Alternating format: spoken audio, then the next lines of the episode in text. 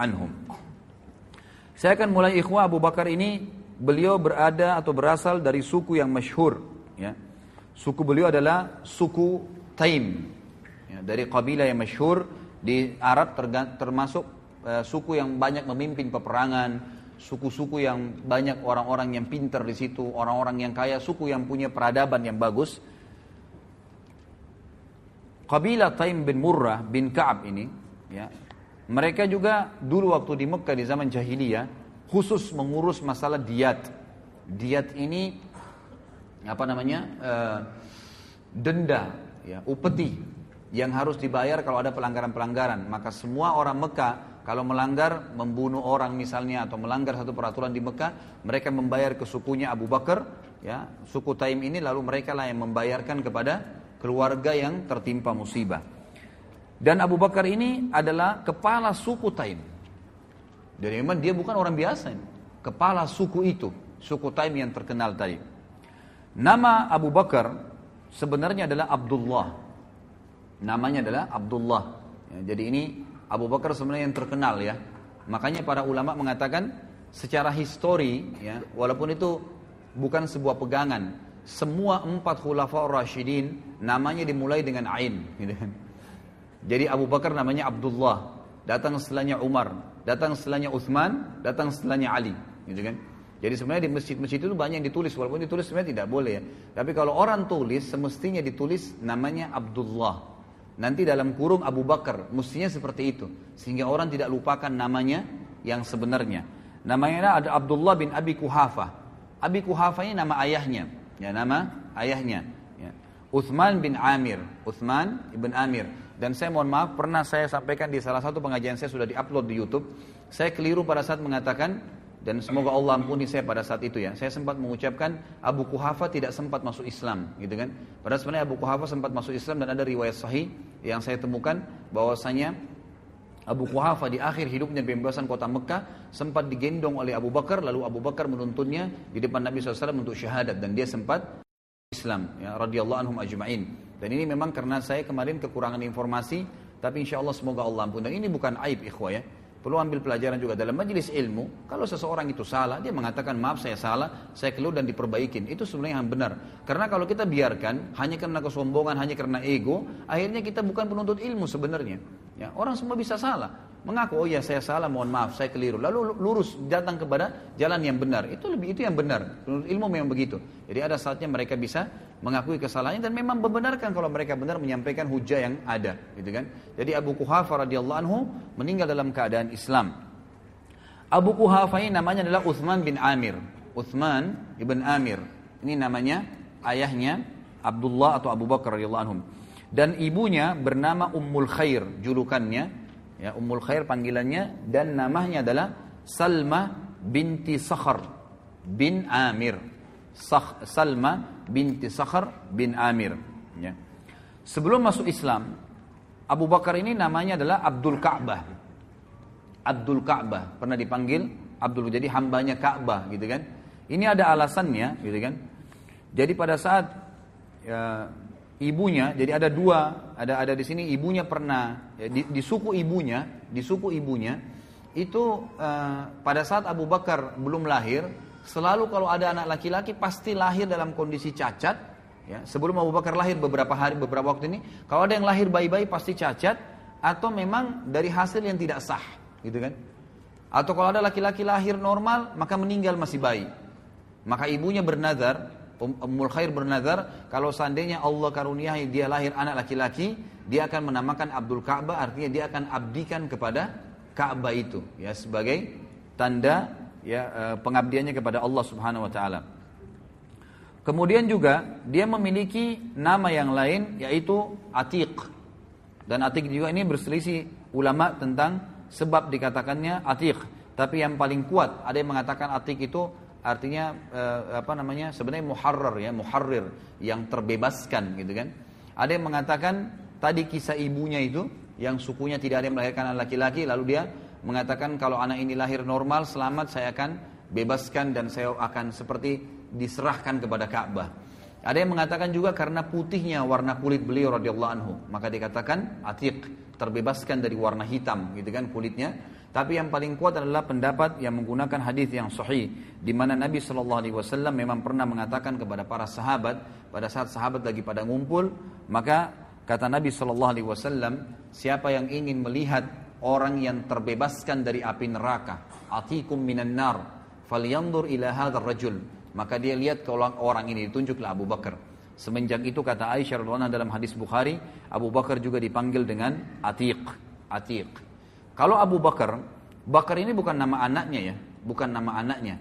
Tapi Bakar ini dari kata-kata Bakar yubakiru, yang artinya eh, awal-awal uh, waktu. Ya, itu. Yang dari awal. Dikatakan Abu Bakar karena dia awal masuk Islam. Orang termasuk yang awal masuk Islam. Jadi biasanya kan kalau dia punya anak, maka dikatakan Abu Fulan ya. Tapi ini bukan Bakar nama anaknya, tapi ini karena dia baru masuk Islam. Dan karena dia orang yang pertama dari kalangan laki-laki dewasa masuk Islam, maka dikatakan Abu Bakar. Ini sebab dinamakan Abu Bakar. Sementara dari sisi khalqiyah, ya, sisi khalqiyah, khalqiyah itu ciptaan fisiknya, disebutkan Abu Bakar ini orangnya kurus, gitu kan? Badannya kurus. Kemudian beliau memiliki kulit yang berwarna putih, serta beliau memiliki tinggi yang sedang. Ya. Aisyah memberikan gambaran urat-urat di tangannya terlihat, ya, karena kurus badannya radhiyallahu anhu. Tapi kita akan lihat nanti bagaimana perannya dan kita ambil dari kenapa kita sebutkan ciri fisiknya ini agar kita lihat ternyata fisik bukan jadi tolok ukur. Bukan jadi tolok ukur dalam Islam. Bisa orang itu kecil, bisa orang itu cacat, bisa itu orang mungkin di mata manusia kecil tapi di mata Allah Azza Jal besar. Abdullah bin Mas'ud radhiyallahu pernah naik di atas sebuah pohon kurma dalam hadis Bukhari, kemudian karena kurus sekali Abdullah Mas'ud itu. Jadi kurusnya itu antara tulang sama ototnya sama yang tersirat dari dagingnya itu hampir sama. Karena kecil sekali gitu kan. Waktu dia naik di atas pohon kurma Abdullah bin Mas'ud anda selalu dengar hadisnya diriwayatkan oleh Abdullah bin Mas'ud sahabat yang mulia. Kita mungkin tidak tahu fisiknya ternyata kurus sekali.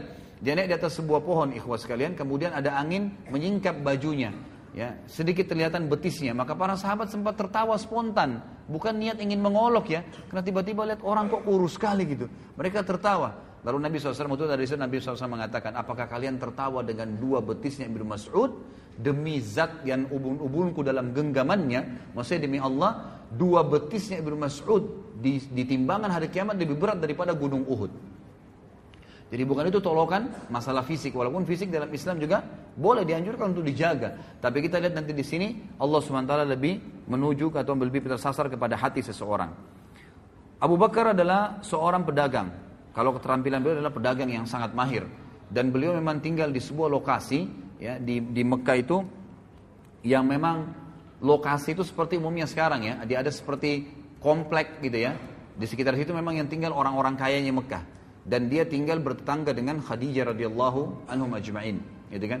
Dan para ulama sejarah hampir semua sepakat mengatakan persahabatan antara Nabi SAW dengan Abu Bakar justru setelah Nabi SAW menikah dengan Khadijah dan bertetangga dengan Abu Bakar. Di situlah Nabi SAW mengenal Abu Bakar Abu Bakar mengenal Nabi SAW. Dan beliau juga termasuk ya orang yang paling mahir dan mengetahui tentang silsilah orang-orang Arab. Jadi setiap orang kalau mau datang nanya si fulan dari turunan mana, suku ini dari mana, beliau mengetahui semua dan orang banyak bertanya kepada beliau di Mekah. Dan beliau juga adalah tadi seperti saya katakan kepala suku dari suku Taim, ya suku Taim. Sementara pernikahan beliau radhiyallahu anhu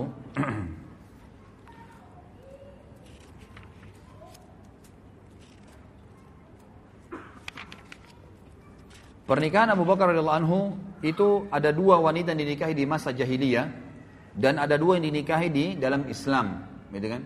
Tapi semuanya masuk Islam, semuanya masuk Islam, termasuk yang dua dari Mekah. Yang pertama dinikahi oleh beliau adalah Qutaila binti Abdul Uzza. Dan sempat melahirkan dua anak. Dari Qutaila ini lahir dua anak. Yang bernama Abdullah dan Asma. Abdullah bin Abi Bakar dan Asma binti Abi Bakar. Asma binti Abi Bakar ini yang nanti nikah dengan Zubair bin Awam. Dan akhirnya punya anak Abdullah ibn Zubair. Yang dikenal dengan Zatun Itaqain. Yang, yang, yang merobek bajunya ya selendangnya kemudian dibuat untuk membungkus bekal di untuk membawa Nabi memakan untuk Nabi SAW dan Abu Bakar ayahnya ke Gua Sur, gitu kan? Itu ada kisah sendiri tentunya. Tapi ini Asma. Jadi dua anak dari istri yang pertamanya. Kemudian beliau menikah setelah itu ya dengan uh, Ummu Rauman binti Amir bin Uwaimir. Ya. Ummu Rauman ini melahirkan juga dua anak, Abdurrahman dan Aisyah. Jadi ini dari istri keduanya Abu Bakar radhiyallahu anhu. Dan Aisyah ini tentu kita sudah tahu ya, masuk Islam dari awal, kemudian juga menikah dengan Nabi SAW. Tapi Abdurrahman punya kisah sendiri. Abdurrahman ini tidak langsung masuk Islam. Bahkan Abdurrahman sempat ikut bersama orang-orang Quraisy, gitu kan, di perang Badr, di perang Badr. Dan pada saat dia masuk Islam setelah itu dia mengatakan pada ayahnya, wahai ayahku, waktu perang Badr, saya tahu kau mencariku. Jadi ternyata Abu Bakar di perang Badar mencari anaknya. Anaknya yang pertama dia mau bunuh karena dalam keadaan kafir gitu kan. Lalu saya berusaha menghindar darimu karena saya tidak mau berhadapan denganmu. Kata Abu Bakar, demi Allah, kalau kau berhadapan denganku, aku tidak akan berpaling dan aku akan membunuhmu dalam keadaan kafir. Luar biasa. Jadi tidak ada anak pun kalau kafir ya kafir, nggak ada ceritanya, gitu kan? Itu luar biasa bagi radhiyallahu anhu. Kemudian setelah masuk Islam di Madinah, beliau menikah dengan Habibah binti Kharijah.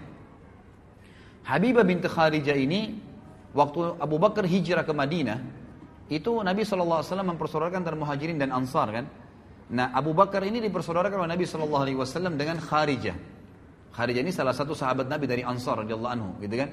Lalu ya Nabi eh, Abu Bakar menikahi anaknya dia yang bernama Habibah. Dan Habibah ini eh, apa namanya memiliki anak satu dari Abu Bakar bernama Ummu Kalthum. Tapi Ummu Kalthum ini lahir pada saat Abu Bakar sudah meninggal dunia. Ya, jadi Habibah ini hidup bersama Abu Bakar sampai akhir masa khilafahnya. Kemudian istri yang dinikahi yang keempat adalah Asma binti Umais. Dan ini melahirkan anak satu bernama Muhammad. Bernama Muhammad. Sekarang kita masuk kepada julukan. Ya. Kenapa beliau diberikan Siddiq?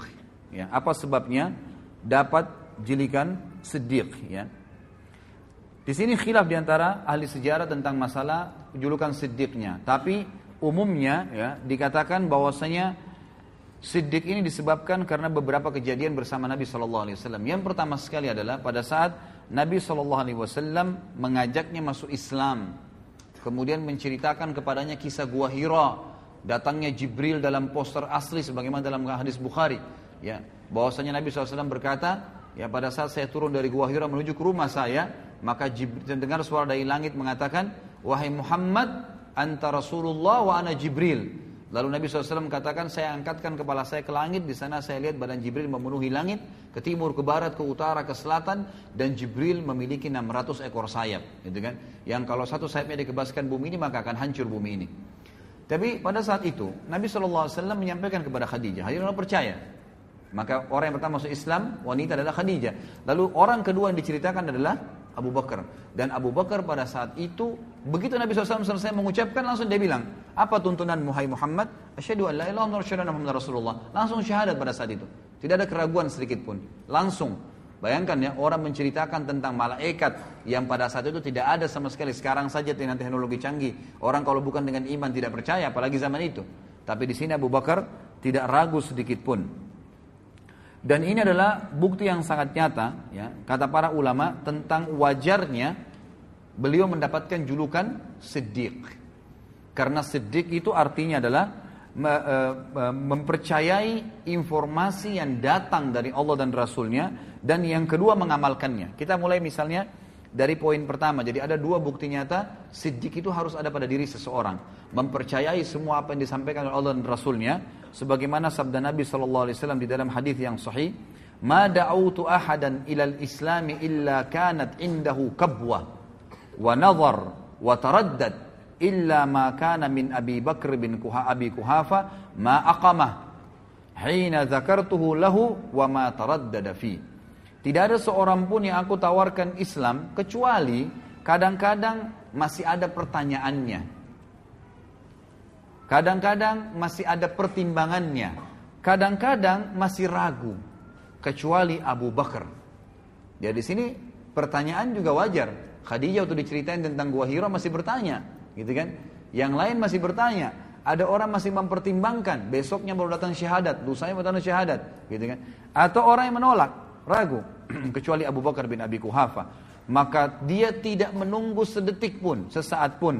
Pada saat aku tawarkan Islam dan aku tentang gua Hira, dia langsung mengikuti dan mengimaninya. Ini berarti ciri sidik yang pertama. Artinya kalau antum mau jadi orang sidik, harus antum yakin Allah dan Rasulnya ada dan benar, serta itu jadikan patokan hidup. Yang kedua, ya kata para ulama, patokan utama orang menjadi sidik yang Abu Bakar tunjukkan adalah tadbiq al-haq wa nashrihi. Kalau tadi yang pertama adalah sidqu Allah wa Rasuluh.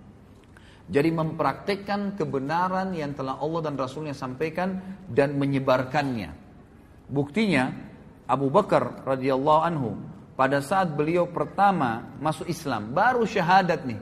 Dengarin cerita dari Nabi SAW. Baru kalau kita sekarang mungkin ikut pengajian lah. Apa yang beliau lakukan?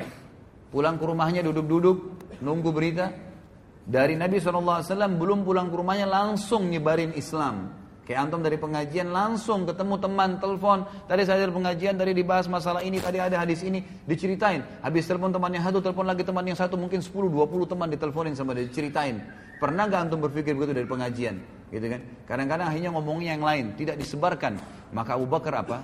Setelah syahadat dengan Nabi SAW, detik itu juga langsung menebarkan Islam dan ikhwas kalian. Dari 10 orang yang dijamin masuk surga, 6 orang, berarti dengan Abu Bakar ya, jadi cuma tiga orang yang bukan. Enam orang masuk Islam di tangannya Abu Bakar. Jadi jadi masuk surga nih. Itu kan tangan masuk di tangan tangannya beliau. Yang pertama adalah Uthman bin Affan. Nanti pada saat kita bahas Uthman bin Affan, berapa banyak pahalanya Uthman bin Affan ini. Luar biasa nanti fadilahnya kita akan sebutkan. Dan masuk Islam di tangan Abu Bakar berarti semua perbuatan Uthman diambil pahalanya oleh Abu Bakar. Kemudian Abdurrahman bin Auf Siapa yang tidak kenal kisahnya luar biasa. Nanti akan kita bahas juga kisahnya. Luar biasa perannya dalam Islam. Dan ini orang-orang yang terpercaya sampai ditunjuk oleh Nabi SAW. Abu Bakar di surga, Umar di surga, Uthman di surga, Abdurrahman ibn Auf di surga. Ditunjuk gitu kan. Karena perilakunya. Kemudian Talha bin Ubaidillah. Juga termasuk yang masuk surga. Kemudian Sa'ad ibn Abi Waqqas. Yang masuk surga. Az-Zubair bin Awam. Yang masuk surga. Abu Ubaidah bin Jarrah. Yang mati syahid di perang Mu'tah. Gitu kan juga masuk Islam di tangan Abu Bakar radhiyallahu Ini luar biasa ini.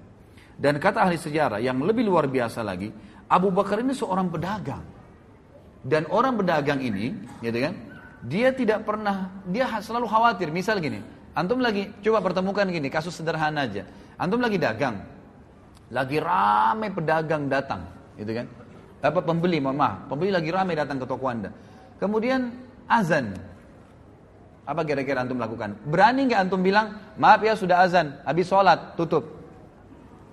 Ada pembeli 10, masing-masing mau beli 1 juta. 10 juta masuk duit. Kira-kira bisa nggak? Hah? Ini contoh kecil saja. Ya. Jadi kalau pada saat azan tiba, berhenti, maaf ya, sudah azan, saya mau berhenti, tutup. Ikhwah saya temukan ada orang di Makassar lakukan itu. Ada satu supir angkot, supir angkot ikhwas sekalian, terkenal kisahnya di Makassar. Itu kalau dia lagi jalan, yang biasa supir angkot kita tahu semoga Allah berikan hidayah kadang-kadang ugal-ugalan. Ini enggak rapi kalau di jalan gitu kan. Ternyata dia sering ikut pengajian, taklim, pengajian sunnah di Makassar diikutin sama dia. Maka pada saat dia nak jalan nih, azan duhur nih. Dia bilang, maaf Bapak Ibu sekalian, azan saya mau sholat di masjid. Yang mau ikut sholat silakan. Yang tidak mau nggak usah bayar, silakan cari mobil lain. Parkir, yang ikut sholat sholat, dia dapat pahala orang yang sholat. Ada yang turun, mungkin ada yang ngoceh segala, dibiarin, dibiarin sama dia. Pokoknya sholat. Subhanallah, keluar dari masjid penuh lagi mobilnya. Ini orang yang sidq. Benar. Allah dulu, yang lainnya urusan ke belakang. Gak ada masalah. Seperti itu contohnya ya. Abu Bakar ini seorang pedagang ikhwas kalian. Dan pada saat dia syahadat, artinya dia mengkufuri semua Tuhannya orang-orang Mekah. Yang pada saat itu disembah. Dan konsumen dia terbesar adalah orang-orang Mekah. Dia tidak pernah takut kehilangan konsumennya. Gitu kan? Tetap dia buktikan dan dia iklankan kalau dia sudah syahadat. Kemudian juga Abu Bakar tidak pernah ragu dalam hal-hal menginfakkan hartanya di jalan Allah Subhanahu wa taala. Tidak pernah ragu sedikit pun. Dan nanti akan kita berikan banyak contoh-contoh di antara membebaskan budak-budak. Abu Bakar juga nanti akan punya berhubungan dengan masalah Isra Mi'raj. Abu Bakar juga punya ya dipukuli orang-orang orang Quraisy dan banyak sekali yang berhubungan dengan masalah halal yang kita jelaskan nanti. Baik, saya akan sebutkan sekarang ikhwah keutamaan Abu Bakar radhiyallahu anhu dan keunggulannya. Keutamaan beliau radhiyallahu anhu dibandingkan bukan cuma kita, dibandingkan para sahabat-sahabat juga yang lain, dengan Dikatakan dalam hadis Yang pertama adalah riwayat Imam Bukhari dalam kitab Fadailus Sahaba. Dari Abu Sa'id Al-Khudri radhiyallahu anhu ia berkata Rasulullah SAW bersabda inna min amannin nasi alayya fi suhbatihi wa malihi Abu Bakar walau kuntu muttakhidan khalilan ghaira rabbi lattakhadtu Abu Bakar walakin ukhuwatul islami wa mawaddatuh la yabqayanna fil masjid babun illa sudda illa babu abi illa babu Abi Bakar Sesungguhnya orang yang paling berjasa kepadaku Ikhwah ini yang bicara kiai dan guru kita dan Nabi Muhammad, Nabi kita Muhammad sallallahu alaihi wasallam. Dia mengatakan apa? Sesungguhnya orang yang paling berjasa kepadaku dengan persahabatan dan hartanya adalah Abu Bakar yang oleh orang-orang Syiah dikafirkan. Di mana Nabi SAW perhatikan bedanya antara perkataan Nabi SAW dengan orang-orang Syiah. Kata Nabi SAW, sesungguhnya orang yang paling berjasa kepadaku dengan persahabatan dan hartanya adalah Abu Bakar. Seandainya aku boleh mengangkat seorang kekasih, aku boleh mencintai orang berlebihan, ya. Selain Tuhanku, niscaya aku akan memilih Abu Bakar sebagai khalil, kekasih pilihanku. Akan tetapi yang dibolehkan dalam Islam adalah persaudaraan. Ini di halaman 118 ya, yang bagian bukunya. Dan kasih sayang tidak tersisa, tidak boleh. Ini ini akhir hadis ini disebutkan pada tahun ya 10 Hijriah setelah Nabi SAW pulang dari Haji Wada. Waktu itu ikhwas sekalian dan akhwat rahimahumullah, Masjid Nabi SAW itu didempetin oleh rumah-rumah sahabat. Dan rumah-rumah sahabat ini begitu buka pintu langsung Masjid Nabi. Ya, gitu. Semua itu. Di tahun 10 Hijriah, Nabi SAW memerintahkan semua rumah sahabat dibongkar. nggak boleh ada di situ. Kalau mau diwakafin buat masjid silakan. Kata Nabi SAW, semua pintu yang menuju ke masjid, rumah yang hadap masjid langsung dempet, semua harus dikosongkan. Kecuali rumahnya Abu Bakar.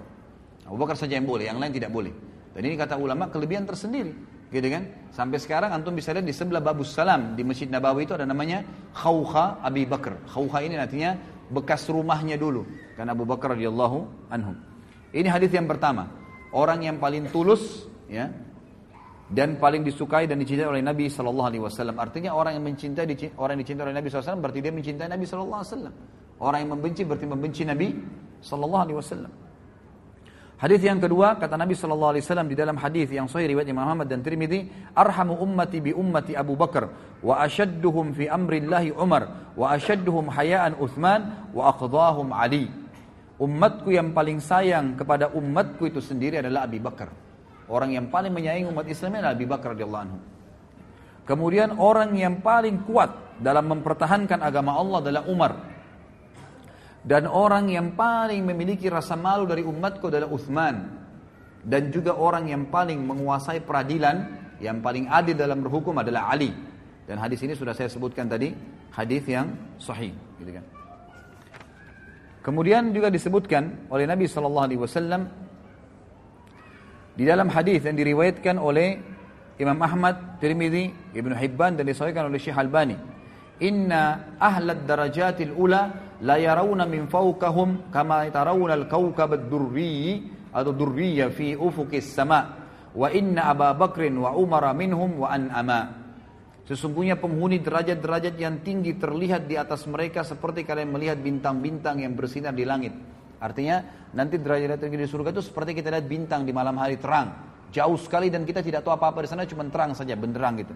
Lalu kata Nabi SAW sesungguhnya Abu Bakar dan Umar termasuk mereka dan keduanya dalam kenikmatan. Artinya memiliki derajat tertinggi di surga.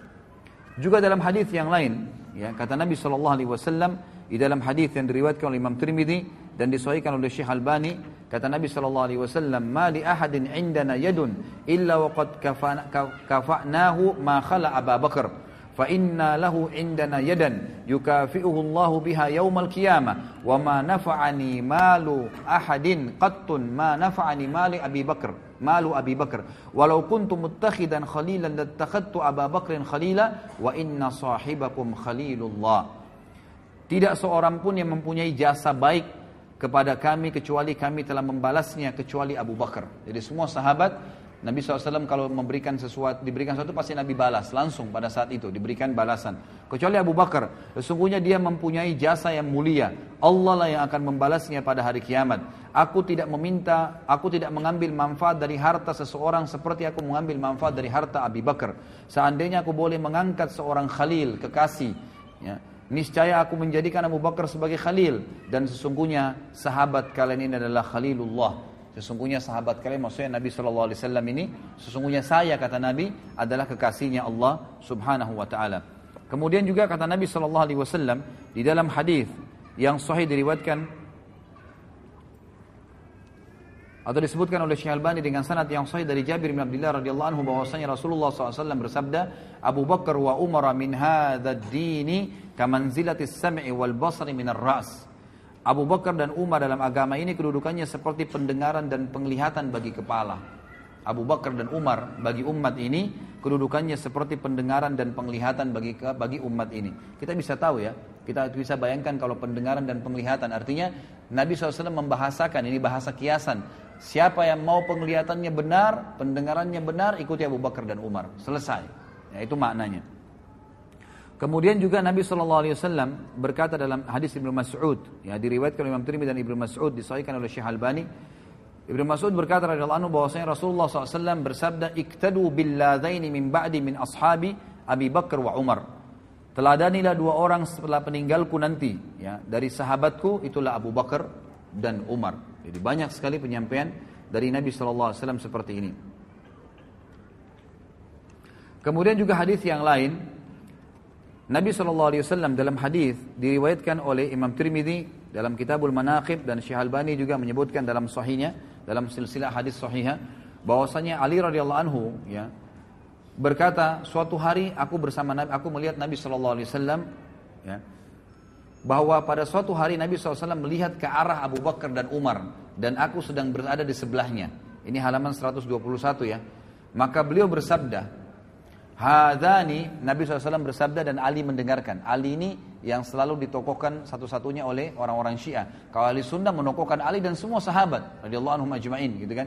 Tapi ini bantahan terhadap mereka kata dalam hadis Tirmidzi dan hadis Sahih. Kata Nabi SAW Ali mendengarkan dan Ali radhiyallahu meriwayatkan hadis ini berkata pada saat Nabi melihat Abu Bakar berkata hadani sayyida kuhuli ahlil jannah minal awwalina wal akhirin illa nabiyyina wal mursalin La tukhbirhuma ya Ali.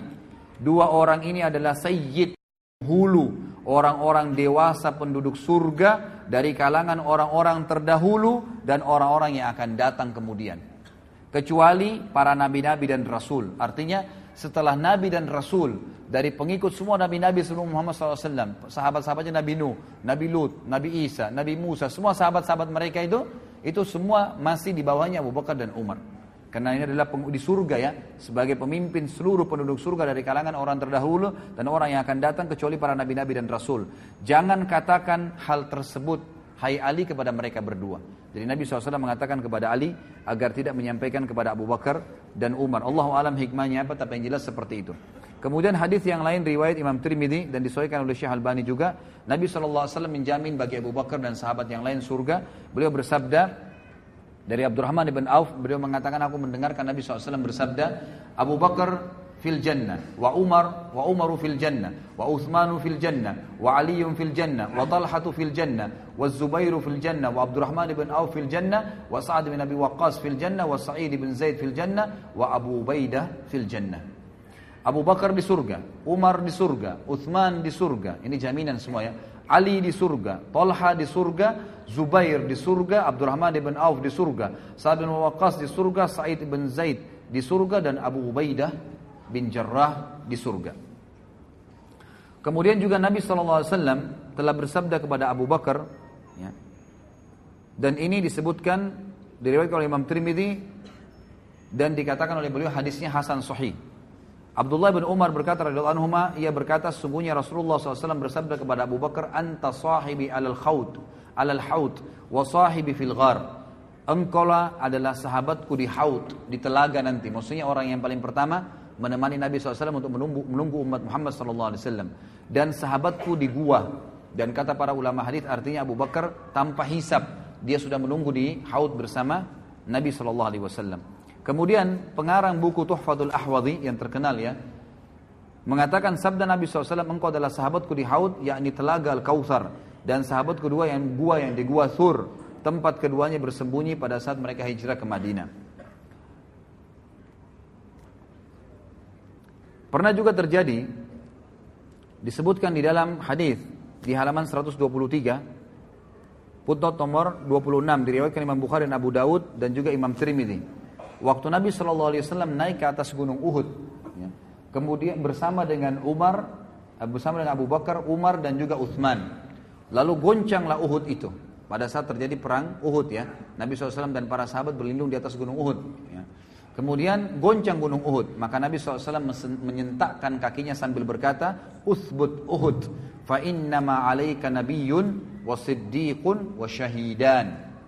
Tenanglah wahai Uhud, di atasmu ada seorang nabi, seorang siddiq, Abu Bakar, dan dua orang yang syahid. Maksudnya Umar dan Uthman radhiyallahu anhum ajma'in.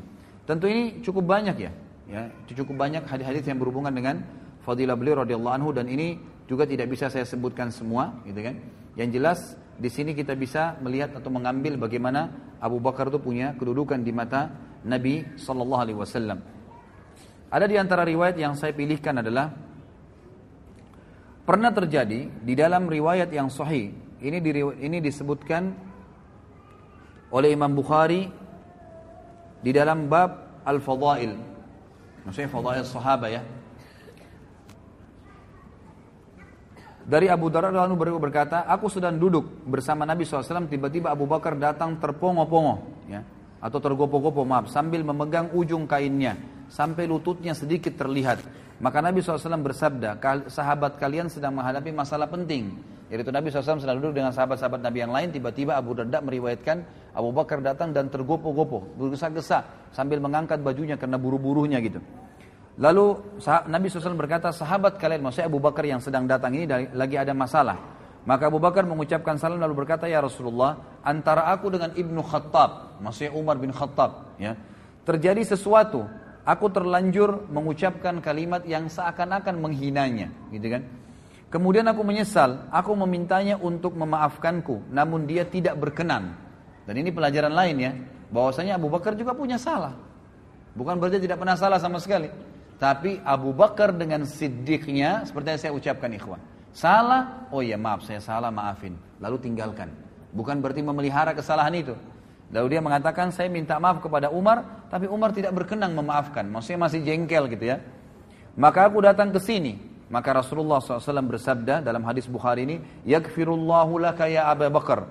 Pasti Allah sudah ampuni kamu wahai Abu Bakar. Nabi SAW mengulangi tiga kali kalimat tersebut. Kemudian Umar menyesal, dia datang ke rumah Abu Bakar dan bertanya, apakah Abu Bakar ada di sini? Keluarganya menjawab, tidak. Maka Umar datang kepada Nabi SAW sementara wajah Nabi SAW berubah karena marah kepada Umar. Sampai-sampai Abu Bakar merasa kasihan kepada beliau, ya, kepada Nabi SAW. Untuk apa marah gitu? Abu Bakar lalu berlutut di depan Nabi SAW dan berkata, Ya Rasulullah, akulah yang salah. Aku yang salah ya Rasulullah. Maksudnya bukan Umar. Dan aku yang mau minta maaf. Sambil berlutut depan Nabi SAW. Lalu kata Nabi SAW apa? Ini pelajaran besar. Padahal Abu Bakar yang berbuat salah ya. Cuma karena dia sudah akuin apa yang terjadi. Kata Nabi SAW, Inna Allaha. Dalam hadis Bukhari ini. Ba'athani ilaikum. Fakultum kadhabta. Wa qala Abu Bakar sadaqa. Wa wasani binafsihi wa mali. Fahal antum tariku li sahibi Fahal antum tariku li sahibi? Sesungguhnya Allah mengutusku di Mekah, kemudian kalian semua berkata engkau berdusta. Termasuk Umar kan? Pertama tidak mengimani Nabi SAW. Mengikuti orang-orang Quraisy mengatakan Muhammad berbohong. Tetapi Abu Bakar berkata, dia benar. Abu Bakar membenarkannya. Abu Bakar telah membantuku dengan jiwa dan hartanya. Apakah kalian berkenan membiarkan dan memaafkan sahabatku, sahabatku untukku? Apakah kalian berkenan membiarkan sahabatku untukku? Maka setelah itu kata Abu Darda tidak ada lagi orang yang berani menyakiti Abu Bakar. Tidak ada lagi orang yang berani menyakiti Abu Bakar. Kemudian yang tadi saya katakan ikhwah, ini sedikit saya tambahkan masalah masuk Islamnya Abi Kuhafa. Riwayatnya disebutkan ya dengan sahih oleh Imam Ahmad dan Abu Yara dan Ibnu Hibban dan disahihkan oleh oleh Syekh Albani dalam silsilah hadis sahihah. Melalui Muhammad bin Sirin ia berkata, Anas bin Malik ditanya tentang semir rambut Rasulullah SAW. Ya semir rambut Rasulullah SAW. Maka dia berkata, sesungguhnya Rasulullah SAW tidak tumbuh uban kecuali sedikit. Maksudnya Nabi tidak pernah menyemir rambutnya. Akan tetapi Abu Bakar dan Umar sepeninggal beliau telah mewarnai rambut keduanya dengan henna dan khatam. Maksudnya warna yang warnanya coklat kemerah-merahan. Anas berkata, Abu Bakar membawa ayahnya Abu Kuhafa kepada Rasulullah SAW pada hari pembebasan kota Mekah. Abu Bakar menggendongnya hingga dia meletakkannya di depan Rasulullah SAW. Maka Rasulullah SAW berkata kepada Abu Bakar, seandainya engkau membiarkan orang tuamu di rumah, niscaya kami akan datang kepadanya. Maksudnya Nabi SAW bilang kepada Abu Bakar, gak usah kamu repot-repot gendong ayahmu, kamu panggil saya, saya akan datang Abu Bakar. Gitu kan? Biarin dalam rumah di rumahnya. Hal itu beliau katakan untuk menghormati Abu Bakar sallallahu alaihi wasallam. Maka Abu Kuhafa masuk Islam sementara rambut dan jenggotnya putih seperti pohon ya di sini disebutkan tagamah, ya sebuah pohon yang memang sering eh, daunnya pun bunganya pun putih. Maka Rasulullah SAW bersabda, ubahlah keduanya, tetapi jangan dengan warna hitam. Jadi hadis ini sebenarnya menyebutkan tentang masalah bolehnya mewarnai selain putih ke warna selain hitam. Boleh merah, boleh warna yang lain yang kira-kira tidak menyolok tapi yang dipakai bukan Umar adalah henna. Henna ini warna coklat kemerah-merahan. Allahu alam ini yang dibolehkan. Tapi di sini juga pelajaran besar ternyata Abu Kuhafa telah masuk Islam dan di sini juga perannya Abu Bakar dalam bersegera ya menyelamatkan kedua orang tuanya. Jadi ikhwah dan akhwat yang orang tuanya masih dalam keadaan kufur jangan tunda terus dakwain, terus doain dan berusaha sampai Abu Bakar menggendong ayahnya yang sudah tua di hadapan Nabi SAW untuk syahadat. Kemudian juga Abu Bakar adalah orang yang paling dicintai sebagaimana Amr bin As disebutkan dalam hadis riwayat Muslim dan Trimidi. Amr bin As ini sahabat Nabi yang terkenal sekali ya pakaiannya selalu bersih, tampan orangnya, selalu wibawa. Orang kalau lihat suka sekali Amr bin As, gitu kan? Dia yang ditunjuk oleh oleh Umar bin Khattab menjadi membebaskan Mesir, Afrika dan menjadi gubernur di Mesir gitu. Amr bin As ini, saking setiap ketemu dengan Nabi SAW, ikhwah, selalu Nabi ajak ngomong, selalu ngobrol. Jadi bin As ini mengira dialah orang yang paling dicintai. Dan ini termasuk bahasan dalam akhlak Nabi SAW. Nabi selalu bermuamalah dengan orang, siapa pun sama semua.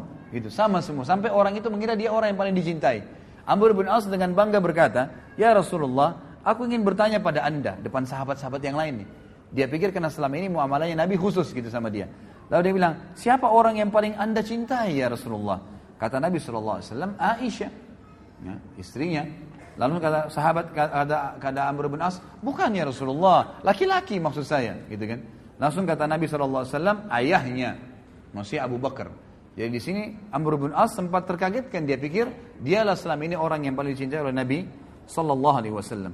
Abu Bakar ikhwah, satu-satunya orang yang mendapatkan jaminan akan masuk dari delapan pintu surga dan akan dipanggil namanya hari kiamat dan didengar oleh seluruh orang sebagaimana disebutkan di dalam hadis riwayat Imam Bukhari dan Muslim kata Nabi SAW dari Abu Hurairah anhu Man anfaqa zawjaini min syai'in minal asya'i fi sabilillah du'iya min abwabil jannah. Ya Abdullah hadha khair. Faman kana min ahli salati du'iya min babil salah. Wa man kana min ahli jihadi du'iya min babil jihad. Wa man kana min ahli sadaqa du'iya min babil sadaqa. Wa man kana min ahli siyami du'iya min babil siyam wa babil rayyan.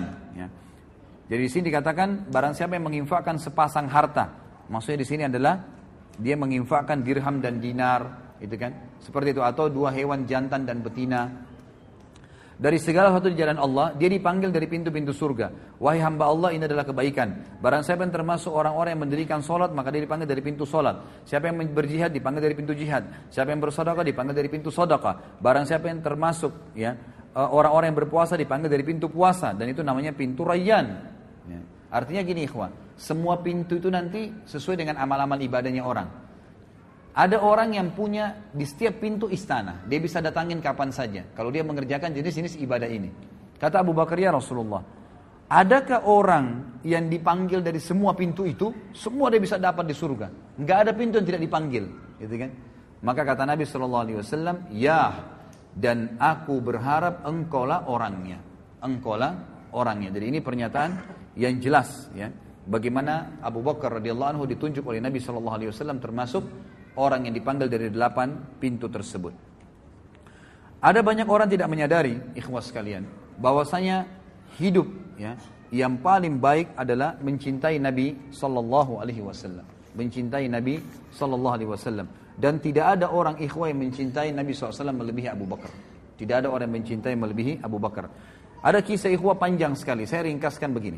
Pada saat Abu Bakar, ya, pada saat Nabi SAW sedang tawaf dan hadis ini diriwayatkan disebutkan oleh uh, uh, uh, Al-Fat uh, apa Ibnu Hajar dalam Bidayah wan Nihaya dan rawi-rawinya semua thiqat. Dan Al-Haythami juga menyebutkan dalam Majma' dan juga rawi-rawinya semua dikatakan oleh Bazzar thiqat. Dan Bazzar menukil riwayat ini sepanjang selengkapnya semua. Dan ini hadis sahih. Suatu hari Nabi SAW sedang tawaf di Ka'bah, kemudian tiba-tiba Nabi SAW dikeroyokin oleh orang-orang Quraisy. Pada saat dikeroyokin oleh orang-orang Quraisy, gitu kan? Maka ada yang menarik baju Nabi SAW, ada yang uh, apa, uh, mendorong Nabi SAW, ada yang berusaha memukul Nabi SAW, dikeroyokin, gitu kan? Dan tidak ada satu orang pun yang berani untuk membela Nabi SAW waktu itu. Sampai datangnya Abu Bakar, ya Abu Bakar kebetulan waktu itu dikatakan adalah kepala suku Taim. Datang kemudian mendobrak orang-orang Quraisy tersebut dan Ali berkata, pada saat itu kami semua menyaksikan ya tidak ada seorang pun di antara kami yang berani membela Nabi SAW karena banyaknya orang-orang Quraisy yang mengurumuni Nabi SAW. Sampai datangnya Abu Bakar, lalu Abu Bakar memindahkan mereka satu persatu, mendorong dan memukuli satu sama yang lain sambil berkata, ya, apakah kalian mau membunuh seseorang yang mengatakan Tuhanku Allah? Lalu datanglah orang-orang Quraisy mengurumuni, mengurumuni Abu Bakar sampai datangnya seseorang yang bernama Utbah bin Rabi'ah ya ini Utbah bin Rabi'ah nanti yang mati ya, di perang Badar terbunuh di tangan Hamzah radhiyallahu anhu ya. Maka Utbah bin Rabi'ah pun memegang Abu Bakar lalu menghantamkan sendal yang terisikan dengan double karet yang keras ke wajah Abu Bakar dan menaruh Abu, menjatuhkan Abu Bakar ke tanah lalu duduk di atas dadanya dan terus memukuli Abu Bakar sampai tidak bisa membeda, tidak bisa dibedakan antara hidung dan wajah Abu Bakar karena banyaknya darah yang mengalir. Dan akhirnya Abu Bakar pun terpinsankan. Lalu datanglah suku Taim membela Abu Bakar. Sampai-sampai mereka memikul Abu Bakar ya dengan apa namanya dengan kain sehelai kain. Dan mereka membawa ke rumahnya dan waktu itu Ummul Khair ya ibunya Abu Bakar masih ada dan Ummu Khair pun ini duduk sambil menyangka Abu Bakar anaknya sudah meninggal dunia. Mereka terus berusaha memanggilnya, menyadarkannya, membersihkan luka-lukanya sampai sore hari. Pada saat sore hari ternyata Abu Bakar masih bangun dan ternyata dia cuma pingsan. Kalimat yang paling pertama diucapkan oleh Abu Bakar pada saat bangun, bagaimana keadaan Rasulullah Muhammad sallallahu alaihi wasallam dalam kondisi sakit keras, gitu kan? Lalu orang-orang sukunya yang kafir-kafir Ya memang tadinya memang membela karena kesukuan mengatakan tinggalkan saja dia. Bukannya dia peduli dirinya malah dia peduli dengan temannya, gitu kan? Maka Abu Bakar pun tetap mengucapkan kalimat bagaimana keadaan Rasulullah kepada ibunya. Kata uh, Ummul Khair waktu itu belum masuk Islam ya. Dia mengatakan saya tidak tahu tentang keadaan temanmu. Kata Abu Bakar coba tanya kepada Ummu Jamil bin Khattab. Ini salah satu muslimah, sahabiat gitu kan. Coba tanyakan kepada Ummu Jamil. Ini yang pegang buku di halaman 130 131 ya kisahnya. 130 sampai 131. Jadi ini saya ringkaskan. Sekarang saya sedang bahas 131 di paragraf pertama. Pergilah kepada Ummu Jamil binti Khattab, tanya kepadanya. Ummu Jamil ini kebetulan seorang sahabat yang sudah masuk Islam gitu kan. Lalu datanglah Ummu Jamil kepada Abu Bakar lalu berkata Abu Bakar mengatakan bagaimana keadaannya Rasulullah SAW. Kata Ummu Jamil ada ibumu Ummul Khair. Kata Abu Bakar tidak ada masalah. Sampaikan saja. Maka Ummu Jamil mengatakan dia dalam keadaan baik. Maka Abu Bakar pun mengatakan Alhamdulillah Ya. Kemudian Abu Bakar pada saat sudah bisa bangun sedikit saja, beliau disuruhkan makan oleh Ummul Khair ibunya, beliau mengatakan demi Allah saya tidak akan makan sampai saya mengetahui tentang keadaan Rasulullah sallallahu alaihi wasallam, sampai saya bertemu dengan beliau. Maka Ummul Khair pun ibunya dan Ummu Jamil meminta Abu Bakar agar bersabar dulu sampai orang-orang selesai bubar semua ya karena ini keadaan tadi tegang, dikeroyokin ya, orang berkelahi pada saat itu. Eh, setelah itu keduanya memikul Abu Bakar sampai di depan Nabi Shallallahu Alaihi Wasallam dan pada saat tiba di sana Rasulullah SAW pun mencium Abu Bakar, ya mencium Abu Bakar dan kaum muslimin menyaksikan masalah tersebut. Lalu Rasulullah SAW sangat terharu melihat keadaannya, hidungnya sudah hancur gitu kan, penuh dengan darah semua dan tidak bisa ngomong pun tergagak-gagak ngomongnya. Lalu berkata, Ya, Abu Bakar, tidak ada apa-apa ya Rasulullah. Aku tidak apa-apa demi demi ibu dan ayahku tebusannya. Maksudnya ini biasa orang-orang Arab mengatakan begitu. Maksudnya Anda lebih berni daripada ibu dan ayah saya. Itu bukan sumpah ya, tapi perkataan santun diucapkan. Tebusannya ayah dan ibuku ya Rasulullah aku tidak apa-apa. Terus Abu Bakar mengatakan sambil menangis dan Rasulullah SAW mengecup kepala Abu Bakar. Ya dan ini ya, dan lalu Nabi SAW mendoakan Abu Bakar dengan doa yang baik. Ya, doa yang baik. Lalu Abu Bakar sempat pada saat itu mengatakan ya Rasulullah ini ibu saya Ummul Khair. Orangnya baik, orangnya santun. Ajaklah dia masuk Islam dan doakanlah. Maka Nabi SAW pun akhirnya ya, mengajak masuk Islam dan masuk Islamlah Ummul Khair pada saat itu.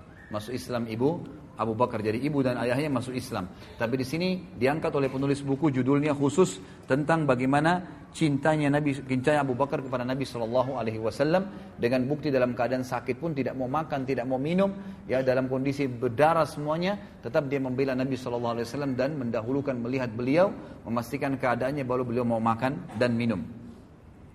Kemudian juga ada di sini disebutkan ada perilaku Abu Bakar yang kata beliau tidak bisa digambarkan lagi dengan kata-kata. Disebutkan oleh Ali radhiyallahu anhu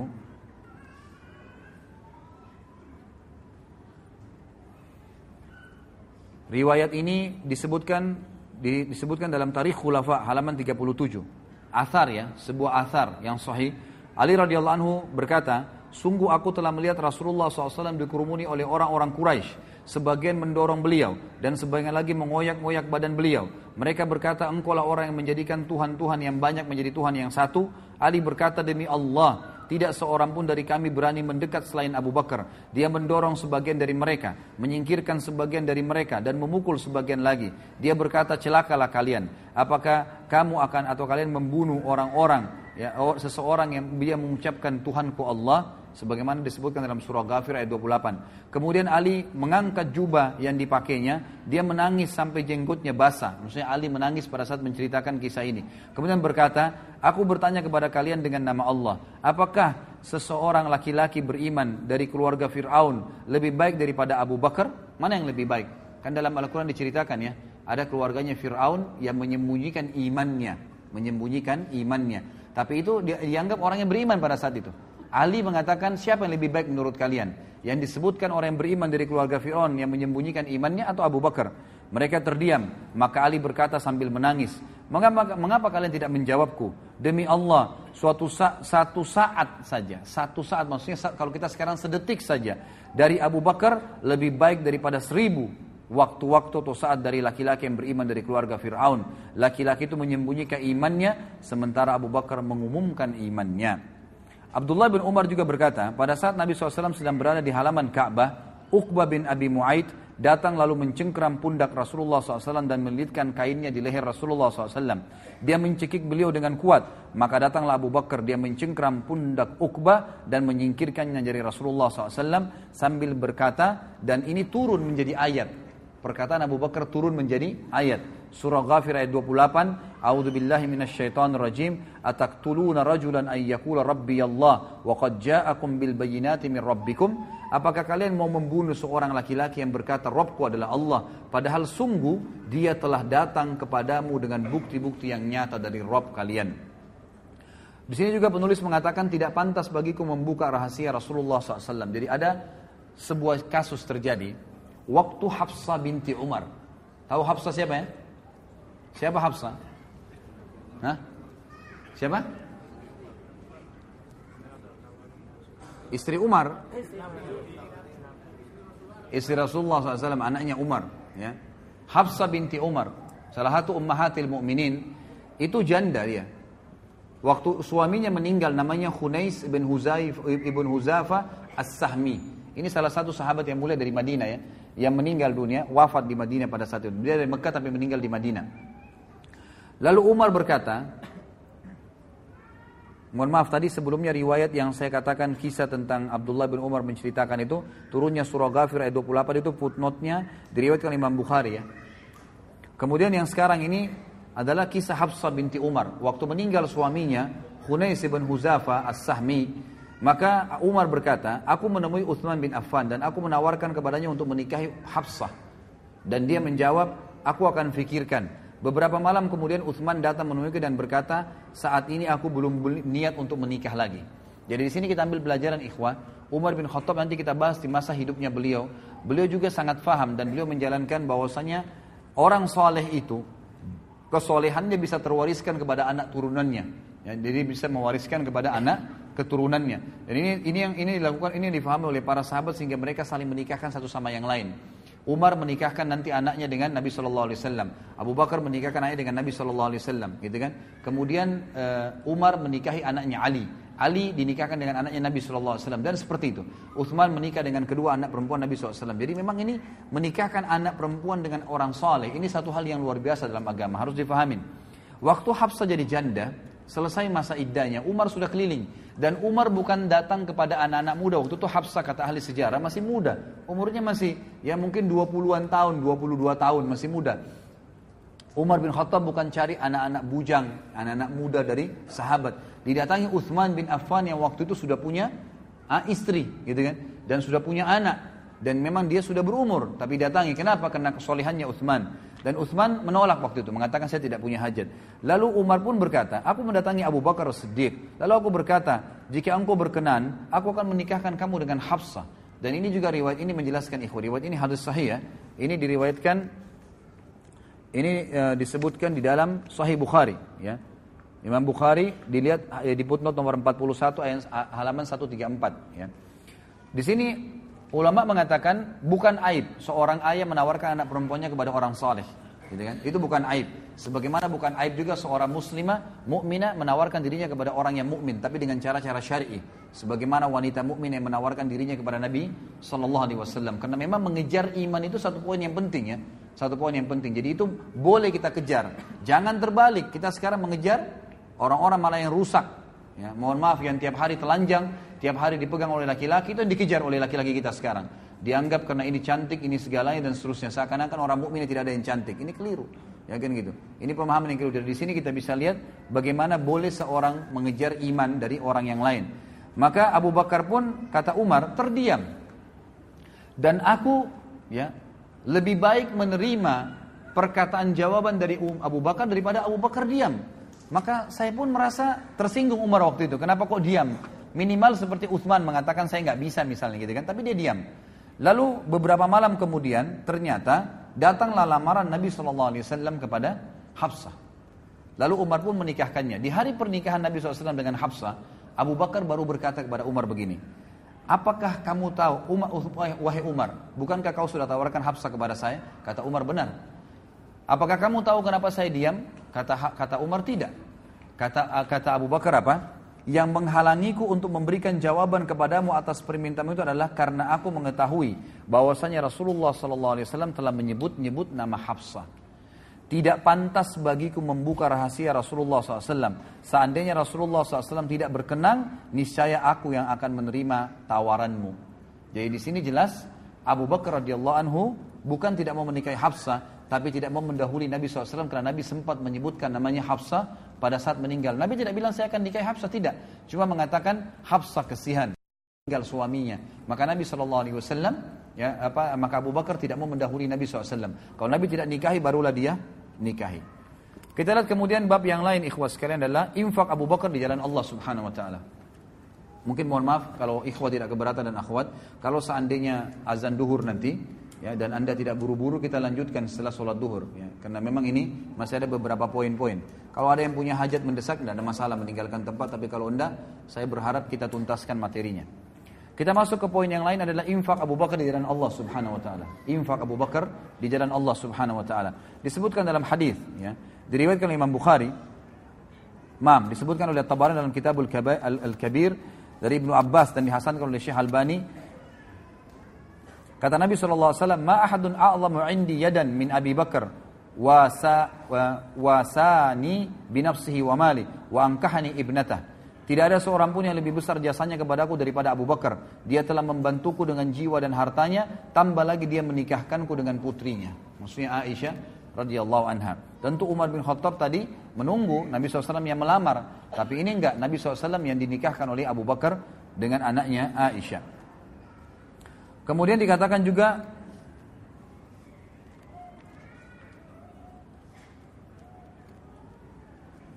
firman Allah Subhanahu wa taala di dalam surah Al-Lail ayat 17 sampai 21 disepakati oleh para ulama mayoritas ahli tafsir ya, sebagaimana Imam Qurtubi menukilnya mengatakan ayat ini turun kepada Abu Bakar radhiyallahu anhu dan ini merupakan keutamaan untuk beliau.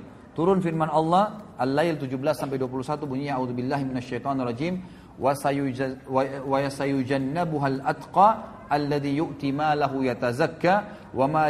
indahu min ni'matin tujza illa batigha'a wajhi rabbihil a'la wa la sawfa yarda dan akan dijauhkan darinya neraka. Maksudnya Abu Bakar khusus sendiri.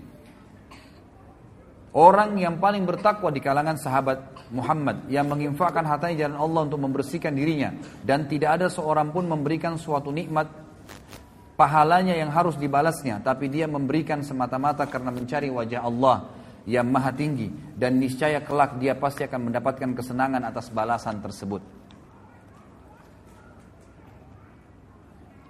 Umar bin Khattab juga mengatakan di dalam hadis riwayat Abu Daud di halaman 137 bahwasanya pada saat Nabi SAW memerintahkan sadaqah, maka aku mengumpulkan hartaku. Dan hari ini dia berkata, aku coba mendahului Abu Bakar. Karena selama ini Abu Bakar selalu mendahuluiku. Maka aku pun membawa setengah hartaku. Pada saat aku tiba di sisi, Nabi SAW, aku menemukan Abu Bakar sudah datang. Gitu kan?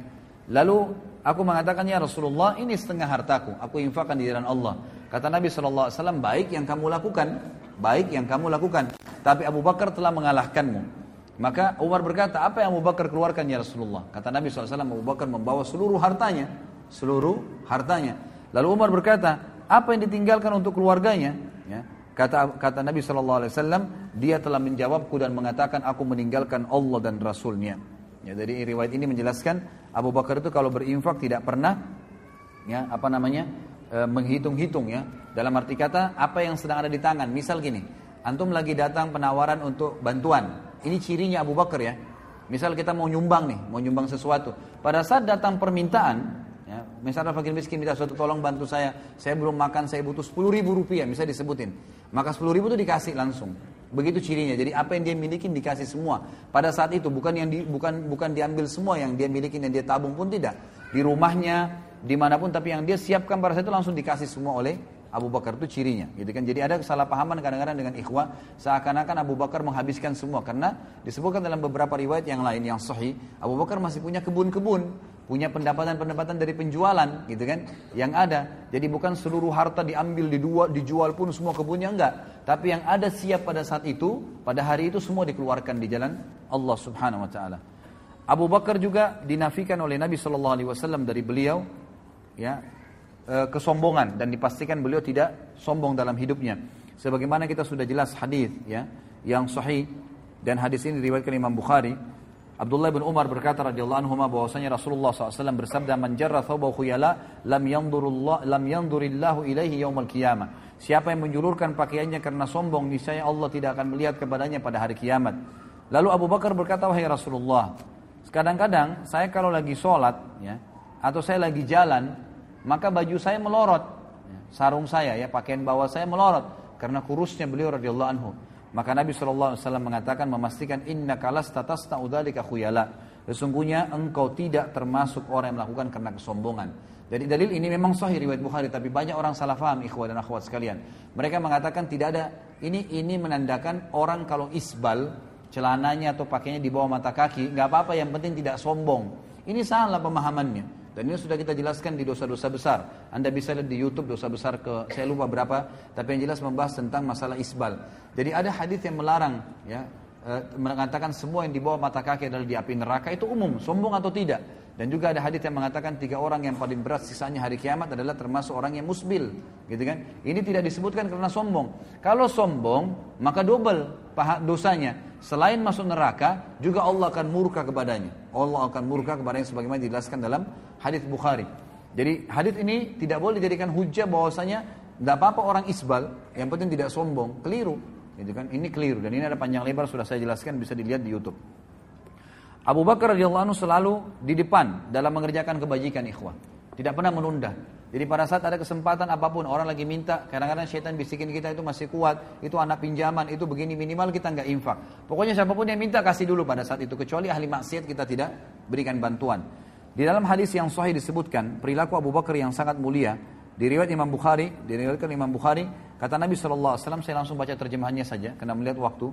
Siapa di antara kalian yang berpuasa pada hari ini? Jadi selesai ya pada saat itu sebagian ulama mengatakan sholat subuh ya pada saat sholat subuh bayangkan ya selesai sholat subuh ini terjadi gitu kan kata Nabi saw siapa yang berpuasa pada hari ini Abu Bakar berkata saya Nabi SAW bertanya siapa ya di antara kalian yang mengantar jenazah hari ini Abu Bakar menjawab saya jadi ternyata Abu Bakar sebelum ke masjid ada jenazah yang dimakamkan sahabat dan dia menghadirinya kalau Nabi SAW berkata, siapa di antara kalian yang memberi makan orang miskin hari ini? Abu Bakar menjawab saya. Ternyata pada saat menuju ke masjid ada fakir miskin lalu diberikan makanan oleh Abu Bakar. Lalu Nabi SAW, siapa di antara kalian yang menjenguk orang sakit hari ini? Abu Bakar menjawab saya. Ternyata ya ada sahabat juga yang lagi sakit sementara menuju ke masjid. Abu Bakar mampir sebentar lalu menuju ke masjid. Jadi ini dilakukan semua sebelum sholat subuh, gitu kan? Yang luar biasa.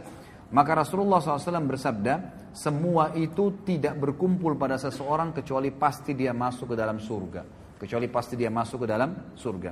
Baik, kita tutup ikhwas sekalian sebelum duhur ini dengan uh, peran Abu Bakar dalam masalah Isra dan Mi'raj. Ini kisah yang luar biasa. Baik ikhwas sekalian, dalam banyak riwayat dan saya sengaja membawa ada juga Sahih Tafsir Ibnu Katsir.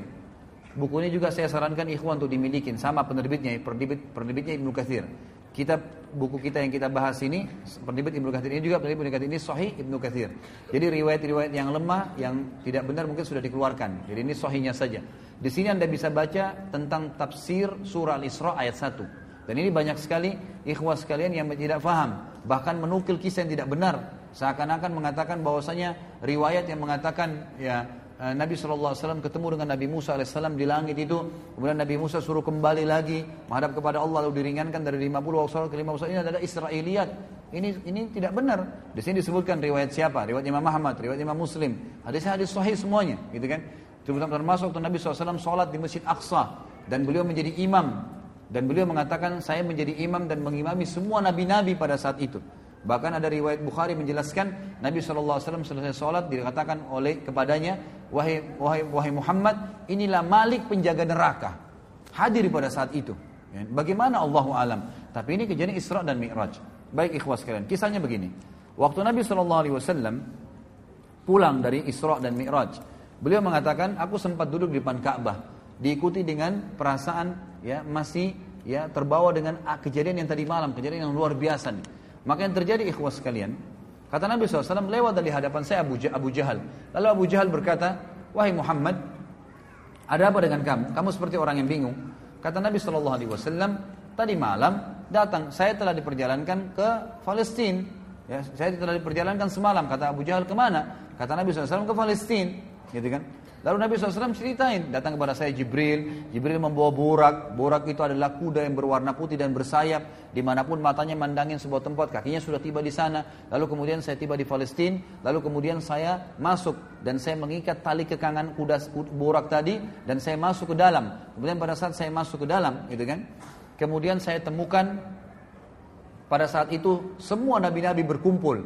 Lalu kemudian saya masuk dan menjadi imam, mensolati mereka. Saya melihat Ibrahim dan Ibrahim paling mirip seperti saudara kalian ini, maksudnya seperti beliau, Sallallahu Alaihi Wasallam. Dan saya melihat ya, uh, Isa yang rambutnya basah seakan-akan baru keluar dari kamar mandi. Dan saya pun melihat Musa yang berkulit kehitam-hitaman dan badannya kekar serta berbulu, ya seperti dari suku ada satu suku Arab, saya lupa namanya tapi disebutkan sebuah suku negara Arab, eh, dari Jazirah Arab. Kemudian Nabi SAW berkat menceritakan semua. Setelah itu saya dimirajkan ke langit. Naik langit pertama. Kisahnya panjang tentunya. Ketemu dengan Nabi Adam. Kemudian langit kedua Yahya dan Isa. Kemudian langit ketiga bertemu dengan Idris. Langit keempat ketemu dengan Harun. Langit kelima ketemu dengan eh, maaf. Langit keempat dengan Yusuf. Langit kelima ketemu dengan Harun.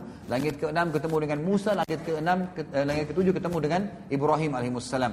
Lalu Nabi SAW ceritakan semua sampai Sidratul Muntaha. Kemudian saya perlihat, diperlihatkan begitu indahnya Sidratul Muntaha. Sangat luar biasa. Kata Nabi SAW dihiasi dengan perhiasan, perhiasan itu seperti permata yang besarnya seperti kuping-kuping gajah.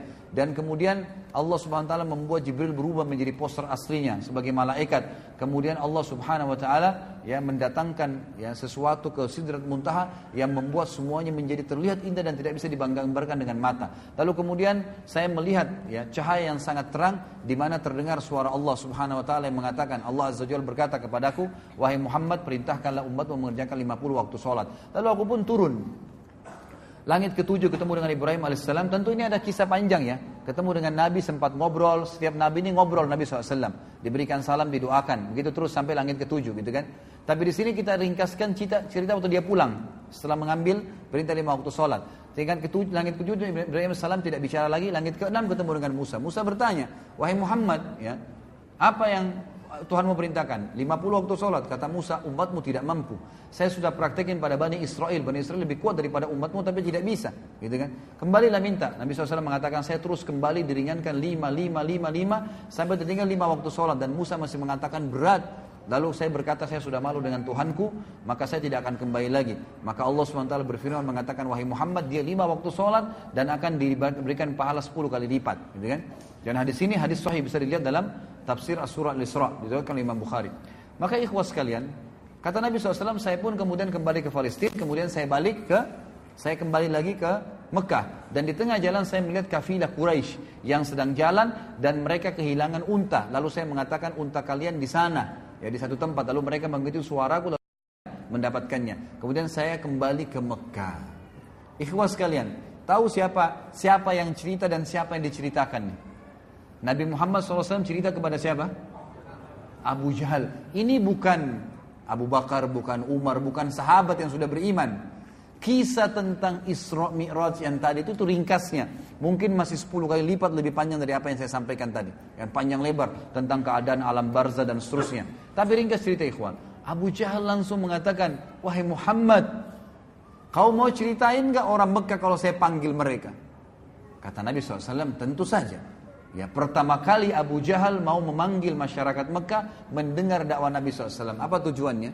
Tujuannya ternyata mengatakan, ya kata para ahli sejarah, dia ingin mempermalukan Nabi SAW. Dan dia bilang, ini cerita bohong. Dari mana ini? Ada kuda bersayap bisa terbang. Palestina perjalanan sebulan bolak-balik. Mana bisa nggak mungkin. Lalu Abu Jahal pun mengatakan kepada orang-orang Mekah dalam beberapa asar dikatakan naik sebuah gunung namanya Gunung Abi Kubais tempat mengiklankan informasi di Mekah. Kemudian dia naik dan di sebelahnya ada Nabi SAW. Orang-orang Mekah kalau lihat orang naik di Gunung Abi Kubais, semuanya pada ngumpul dan semuanya tahu ada informasi penting. Dan mereka tambah kaget karena di atas Gunung Abi Kubais ada Abu Jahal, raja mereka orang-orang kafir di Mekah, dan ada Muhammad SAW. Nabi Muhammad SAW adalah orang terpercaya di Mekah, tokoh Quraisy. Dan belum pernah dua-duanya ini bersatu sama-sama. Di tempat akan disampaikan informasi. Orang-orang kafir Mekah berkumpul karena Abu Jahal, para sahabat kumpul karena Nabi SAW. Apa yang terjadi ikhwan? Abu, Abu Jahal mengatakan silakan Abu Bakar, eh, silakan Rasulullah, silakan Nabi Muhammad sampaikan. Nabi SAW ceritain Isra Mi'raj, kejadiannya begini, begini, semua panjang lebar sampai selesai. Apa yang terjadi ikhwan? Orang-orang kafir dari orang Mekah tambah kafir. Ini gila nih, nggak mungkin. Gimana caranya? Perjalanan Mekah Palestina sebulan ditempuh dalam satu malam pulang pergi? Nggak mungkin. Itu satu bulan itu pergi ya, pulang pergi berarti dua bulan. Itu, tidak mungkin. Bagaimana caranya bisa ngomong ini gila nggak mungkin. Lalu sahabat-sahabat pun yang sudah beriman, itu mereka bimbang. Tapi ini Nabi, nggak mungkin salah. Abu Abu Jahal turun dari gunung Abi Kubais sambil ketawa mengatakan apa ikhwan? Ya. Sekarang agamanya Muhammad sudah habis. Sampai ke Darun Nadwa dia bilang kepada orang Quraisy, berita gembira wahai Quraisy, Agama Muhammad sudah habis. Kata mereka kenapa? Tuh lihat Muhammad di bawah gunung Abi Kubais dikerumunin orang. Dia berbuat cerita bohong. Ceritanya begini, begini. Abu, Abu Jahal tidak sadar dengan hikmah Allah menceritakan Isra Mi'raj. Begini, begini, begini. Muhammad ceritain semua. Tinggal satu orang kata Abu Jahal. Kalau satu orang ini kalian bisa rusak keyakinannya, maka agamanya Muhammad habis. Cari Abu Bakar. Abu Bakar waktu itu lagi di kebun kurmanya di luar kota Mekah. Maka datang mereka semua. Termasuk ada beberapa sahabat Nabi yang waktu lihat Abu Jahal jalan rame-rame dan mendengar pembicaraan itu ikut. Mau dengar juga Abu Bakar bilang apa nih? Orang lagi pada bimbang pada saat itu. Informasi yang tidak ada teknologi bisa sampai begitu luar biasanya gitu. Maka sampailah pada saat itu di depan kebun Abu, Abu Jahal ke, ke, uh, di depan kebun Abu Abu Bakar, Abu Jahal bilang begini, "Wahai Abu Bakar, keluarlah." Abu Bakar keluar lihat orang-orang pada ngumpul dan pertama kali orang-orang kafir Quraisy dengan tokoh-tokohnya semua berjalan dengan sahabat-sahabat tidak pernah terjadi.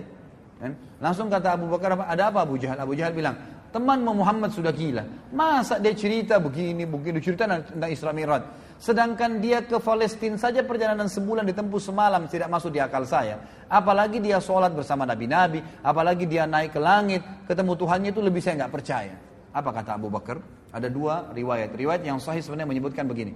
Wahai Quraisy, Kalau Muhammad ucapkan itu, pastikan jawaban dari saya, dia pasti benar. Nggak mungkin salah, gitu kan? Baik, sebentar kita azannya.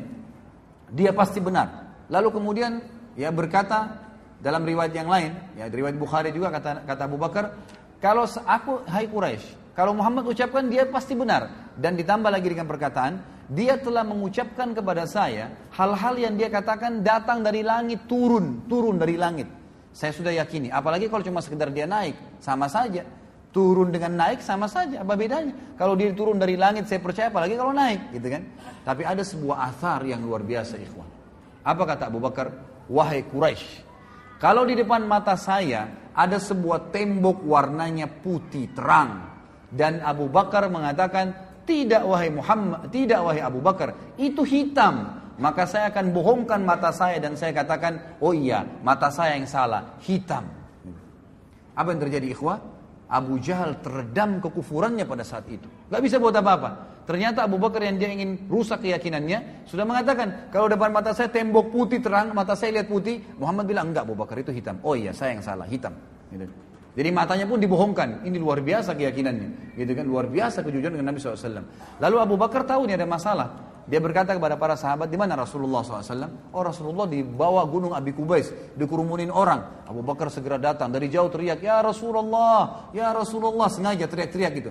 Orang-orang pada balik semua, seperti di masjid ini kalau ada yang panggil saya dari belakang, pasti antum bilang, loh ini ada yang panggil, kita balik semua, siapa orang itu? Jadi Abu Bakar sengaja dan orang-orang dengar nih. Pada saat Abu Bakar sambil jalan mendekati Nabi SAW, beliau mengatakan, Abu Jahal telah cerita kepada saya, lalu Abu Bakar menceritakan Isra Mi'raj lengkap. Jadi makin nyebar beritanya. Terus sampai depan Nabi SAW lalu kata Abu Bakar apa? Benarkah ya Rasulullah? Kata Nabi SAW dengan jelas, benar wahai Abu Bakar. Abu Bakar mengucapkan ikhwan dan akhwat kalimat yang kata ulama dengan kalimat ini Islam sampai kepada kita. Kalau dia tidak ucapkan tidak kita tidak kenal Islam sekarang. Dia bilang apa? Anda pasti benar. Depannya orang semua. Nggak mungkin salah. Pasti benar. Semua kekufuran jadi redam pada saat itu. Sahabat-sahabat yang sudah reda keyakinannya jadi kuat imannya. Lalu apa yang terjadi? Abu Bakar kuatkan lagi, sempurnakan mengatakan apa?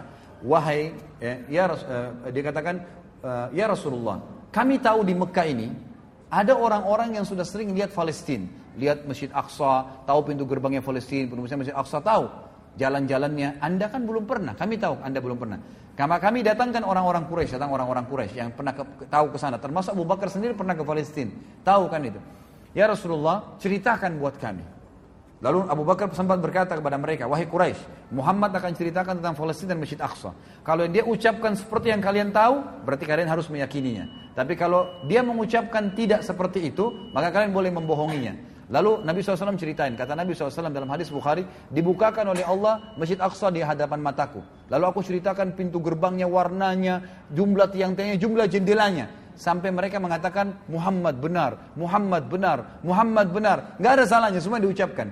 Lalu Nabi SAW tutup dan kita tutup dengan kisah ini ikhwah.